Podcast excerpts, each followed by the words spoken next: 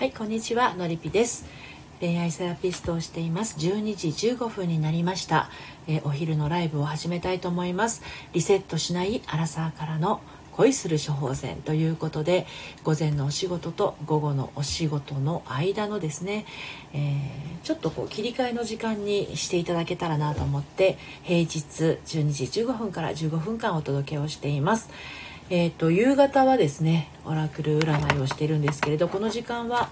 占いなどはなく淡々とこう午前のお仕事と午後のお仕事の合間にですね、えー、自分の気持ちをリセットしていくようなお時間です。はいということで今日もね始まりましたけれども午前中は私は、えー、セッションがお一人いらっしゃって午後も今日はお一人セッションがあるのですけれどもあのまあ、そういう日はですねあの自分のこうするべきことっていうのは本当に自分ができることしかしないというようにしています。自分ができることをしていくっていうのが、まあ、自分流なんですけどね。はい K さんようこそお越しくださいました。こんにちは。お昼ご飯はもう召し上がられましたでしょうかね。私はこれからこの放送が終わってから、えー、お昼ご飯を軽めに食べる予定です。もっちゃんこんにちは。お疲れ様です、えー、今ねあの今日は午前中も午後も、えー、のりぴ塾のセッションがあるのであの自分のできることしかしないっていう話をしてたんですけれど、まあ、これはあののりぴ塾があってもなくてもなんですが基本的に私は自分にできることしかやらないっていうふうにしています。昔はねあの結構自分にできないことも無理してやったりしてたしてた時もあるんですけれどもあのある時やめましたね。限界があるなと思って。自分のできることには限界があるし自分がやりたいなと思うことにもあの種類があるということに気づいてからは自分にしかできないことそれから自分が快く気分よくできることあとは、え自分にできることを誠意を持って行うという方向にシフトしてでそれをやっていくことですごく気持ちが楽になってきました。えー、K さんもっちゃんはいかがでしょうか？お仕事をやられる時何かちょっとこう自分にできないこともあの背負ってしまったりとかあの これ私は得意じゃないのになっていうことを押し付けられて脳が言えなかったりすることはありませんか？まあ、職場だとね、まあ、その人数にもよりますけれどあのどうしても自分がやらなくちゃいけないようなことっていうのもね中にはあるかとは思うんですけれどでもそれでもあの割り振るということはねできるわけであとあの適材適所という言葉もあるように自分に、えー、向いてるものとこれは他の人がやった方がいいんじゃないかなっていうものとやっぱりあるわけですよね。でそういうものを自分がこう分かっているのと、えー、ただ分からずにがむしゃらにやっているのとでは気持ちの部分でのその何て言うのかなへこたれ度合いというんでしょうか。なんかこうやっててなんかモヤモヤするなっていう気持ちはね、うん、あの違ってくると思うんですね。K さん。昨年から在宅になってて対面ではなくなったので断りやすくなりました。あ良かったですね。うん。やっぱり職場にいてねなんかこう100%のとか120%の勢いで仕事をやってしまうとあの、まあ、それが悪いことだとは思わないんですけれどもあの人余裕がある人だなってあの思われてねどんどん仕事が増えちゃうなんてこともあるわけですよね。はい K さん対面だとできないって言いづらいですよね。そうですよね。これなかなか言いづらいところもあるかと思うんですね、うん、でなんで言えないのかって考えた時にできないなんて言ってはいけないみたいな、うん、あの自分に期待してくれて、えー、こういった仕事が任されてるんだから、えー、弱音を吐いてはいけないみたいなところですとかあのこれは私の仕事なんだから絶対一人でやり遂げなければならないみたいなねばならない状態で仕事をしてしまいますとどうしてもこう肩とかね、えー、力が入ってしまうので音量発揮ができないっていうこともあります。まあ、職場のその規模にもよるんですけれど私が前にいた会社はねあのあもっちゃん一人で担当しているのでできない時はヘルプを頼んだ時もありましたあそういうふうにヘルプを頼める環境があるというのは素晴らしいことですね。うん、あの一番やっぱりこうなんだろうなあの疲労疲労度が増してしまうのは自分一人で抱えることだと思うんですよ何においても。うん、あの特にそれが顕著に出やすいのが仕事の部分だと思うんですが、えー、っとそういうところで無理をしがちな人というのは恋愛をしていたりしてもですね本来は相手の人がやるべきものを自分ごとのように考えてついこうねあの全部自分が何とかしなくちゃって思ったりとかしてうん。ちょっと辛い立場に身を置いてしまいがちなんですよね。別にこれは相手彼がやってもいいことを自分があのやったやってしまったりとか、うん、で意外と男の人って気が付かなかったりすることも多いので気づいた方がやるってなるとどうしても女性側がいろいろ目についてねあの気づいた時には女性側が気を配って気を使って何かこうして差し上げるみたいなことが場面場面で多いわけですよ。特にまあ家の中でご飯作ってたりとか結婚して、えー、家事育児やってたりしてもねまあ、あの気が付くって言ったら女性の方が多いし。でこれでもし男性側がものすごく気が付く人だったりするとめちゃくちゃ神経質なあの口うるさいタイプだったりもするのでそれはそれで厄介じゃないですか。だから自分が自分のペースでねあのやれるのが一番いいんだけどまあお付き合いは50-50とはいえどうしてもあのなんでか彼は気づいてくれないんだろうとか旦那さんどうして分かってくれないんだろうみたいなことにもなりかねませんよね。これね結婚して子供が生まれたりするともうより顕著に出るんですよね。今日あのえっと1個前の放送で話してますけれども何ていうタイトルだったかな？そうそう。育児の話を今回していて朝アップしたんですけれど協力しとしてほしいけど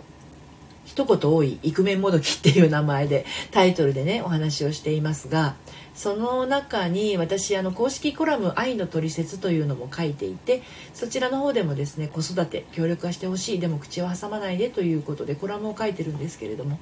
あのそうなんですよね。結構女の人ってあの自分の思う通りにやりたいんですよね。自分の思う通りにやりたい。仕事もそうだと思います。自分のペースでやりたいっていうのはすごくあるんですけどあの心のどこかでねあの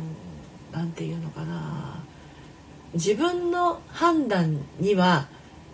価値がないみたいなものを持っちゃってるとあいいのかな。これ私の考えで進めちゃっていいのかな。みたいなね不安が出てきてまあ、それ恋愛面でも出てきやすいんですけどいいのかな私がこんなこと言ってとかあのこんなこと言ったら嫌われないかしらとか、うん、こんな風に思われたらどうしようとかっていう不安があの出やすいんですよね恋愛とか仕事とかって。そう自分が真剣に考えていたり真剣に取り組んでいたりするものに対して出やすいっていうことはこれどういうことかっていうとあの小さい頃からのお父さんお母さんとの関係の中であの私が頑張り頑張らなくちゃとかしっかりしなくちゃちゃんとやらなくちゃちゃんとやってるとお母さんが褒めてくれたんだけどできない時は怒られたとかあの一生懸命やってる時は一生懸命やって結果が出た時はすごいねって言わ言ってもらえたんだけどそうじゃない時はなんかこう話しかけてもあのあっちに行ってなさいとか今忙しいのって待たされたりとかっていう経験から私はちゃんとしやっぱりしっかりやってないとあの話しかけ話しかけても聞いてもらえないんだとかちゃんとできてる自分は価値があるんだけどなんかこう何もできない自分はあの話聞いてもらえないんだみたいなそういった価値観をね植え付けてしまってなのでつい頑張り頑張り気味の人がね増えてしまうんですよっていうのを、まあ、のりぴ塾ではお話をしているしあとのりぴの隠れ家の方でもですね、まあ、そういった長女気質っていうねお姉さん長女気質。長女気質なんで、まあ、お姉さんに多いんですよね。だけどあの次女の方とか三女の方でもあのお姉ちゃんとかお兄ちゃんがあんまりこうしっかりしてなくてって言ったら変ですけどお母さんにものすごく手がかかるお兄ちゃんとかお姉ちゃんがいたりするとあの次女の方でも三女の方でもですねあのしっかりせざるを得ないという状況があの日常に出てきてね。それであのしっかり者に育ってしまって人に頼れない甘えられないみたいなことが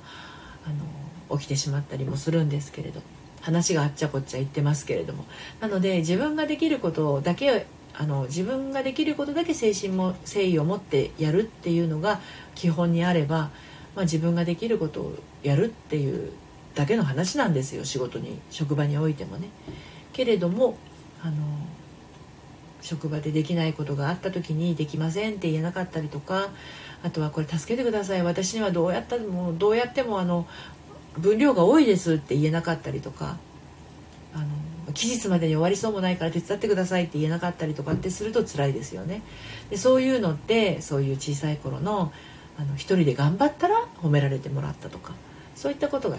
原因になっていること結構ありますね。はい、K さん私は長女ですがいつもパートナーに「君はダメだな何にもできないな」って言われがちです。うっせえわって言ってください。頑張ってるのにね認めてほしいですよね。でそうなんですよあのねこういうケース K さんのようなケースって結構あるんですけれどもあのー、これね多分パートナーの方がものすごく気がついてあの、これね責められてるっていう感じじゃないかもしれないんですよね。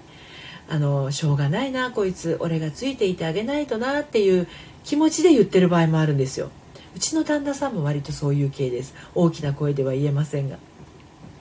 はい。あ、そうそう、そういえばね、私昨日、昼ライブやったんですけれど、アーカイブ残さなかったんですよね。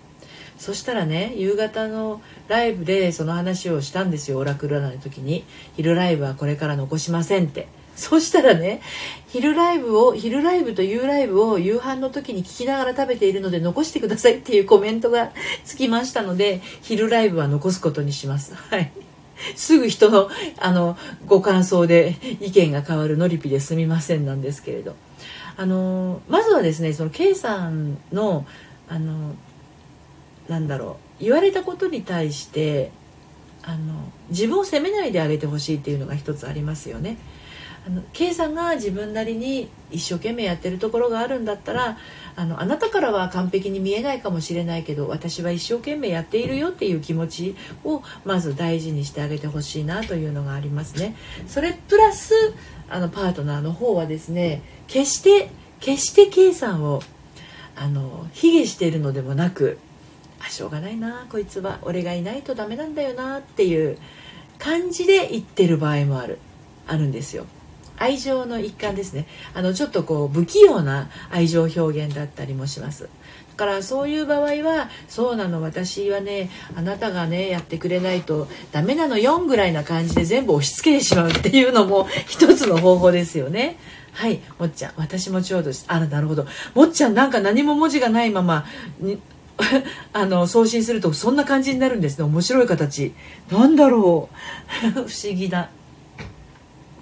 ね、長女の人はねどうしてもあのいろいろな役割を抱えてしまいがちなので、うん。あのー、だけどそれをねずっと抱えて背負って人生歩いていてもどんどん重くなっていってしまいますからね。はい K さん落ち着けます。ありがとうございます。そうなの。私はできないからあなたやってっていう感じで私は旦那さんに旦那さんの仕事にしてしまったものがいくつもありますよ。そんなに言うならあなたがやってっていう感じで。そうなの。私これ下手くそなんだよねって。あのねあの早々に手放したのは食器を拭くですね。私あの食器を洗うのは好きなんだけど拭くのが本当に苦手で。そう。で雫をうちと旦那さん几帳面だから全部雫をきれいに拭き取るんですよ。絶対無理。タッパのね蓋の縁とかねあのなかなか雫が取れなかったりして。であれでもちゃんと取らないとカビたりするじゃないですか夏場ね。なのでそれをちゃんと拭き取らなくちゃいけないんだけどなんかある時私の拭き方に納得いかなかったんでしょうね。これ雫まだ濡れてるんだけどみたいな感じで言われて「あ私拭くのすごく苦手なんだよね」で拭くのお願いしますみたいな感じで。それ以来ですねあの食器を拭くのは旦那さんの役目になりましたね。はい。あとは洗濯物を畳むのがものすごく上手なんですよ。私は洗濯はま、まあ、洗濯機がやってくださいますからアヌーピーさんこんにちは。もう間もなく終わってしまうんですけれどもあの洗濯た畳むのが苦手で。でですのでその洗濯畳むのも端と端をねあのちゃんと合わせてもうね前もねライブで言ったかもしれないんだけどねあのしっかり者の旦那さん頼もしいですね K さん。頼もしいけどうるさいよ。結構うるさいよ。でうるさいなと思った時は全部任しちゃうんですけどであのバスタオルとかあと布巾とかもう全部正方形に畳むんですよ。あの変な話ご飯余りご飯をラップに包みましょうってなっても正方形にあの成形してラップで包むんですよ。めっちゃ几帳面。であのなんかの時にそのタオルとかそういう以外にも畳んでもらった時に私のブラジャーからパンツから全部正方形。びっくりしましたよ本当に。何これみたいな。几帳面すぎるみたいな。だからあの最初の頃ね再婚なんですけどうちは。あの再婚うち8歳年下なんです旦那さんがね。めっちゃしっかりしてるんですけど。そういうところがね。であの私が畳んだあのヒートテックとかあとユニクロの夏に着るシャツとかでテロテロしてるじゃないですか。私ああいうの畳むのすっごく苦手なんですよ。あの絶対綺麗に畳めないんですよ。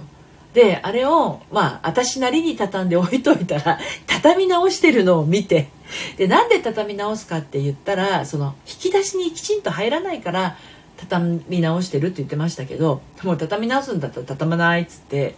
あの私なりに畳んでもう全然気にしなくしてますけれどねはい、ネクラな子だくさんようこそお越しくださいました。せっかく来てくださったところなんですが、私この後1時からセッションがありまして、お昼ご飯まだ食べてないんですね。ですので、あの、12時のライブはこれで終了にしますが、また夕方5時から15分間ですね、えー、っと、運気上がるよオラクル占いということでまたライブをしますのでもしお時間が合いましたら遊びにいらしてください今日もたくさんの方来ていただいてどうもありがとうございましたそれでは素敵な午後をお過ごしください。小沢さん。あら、そうでしたか。また来ます。はい、申し訳ないです。えー、15分間のライブ間もなく終わります。はい、ケイさんありがとうございます。こちらこそお忙しい時間来ていただいてありがとうございました。それではまた、さようなら。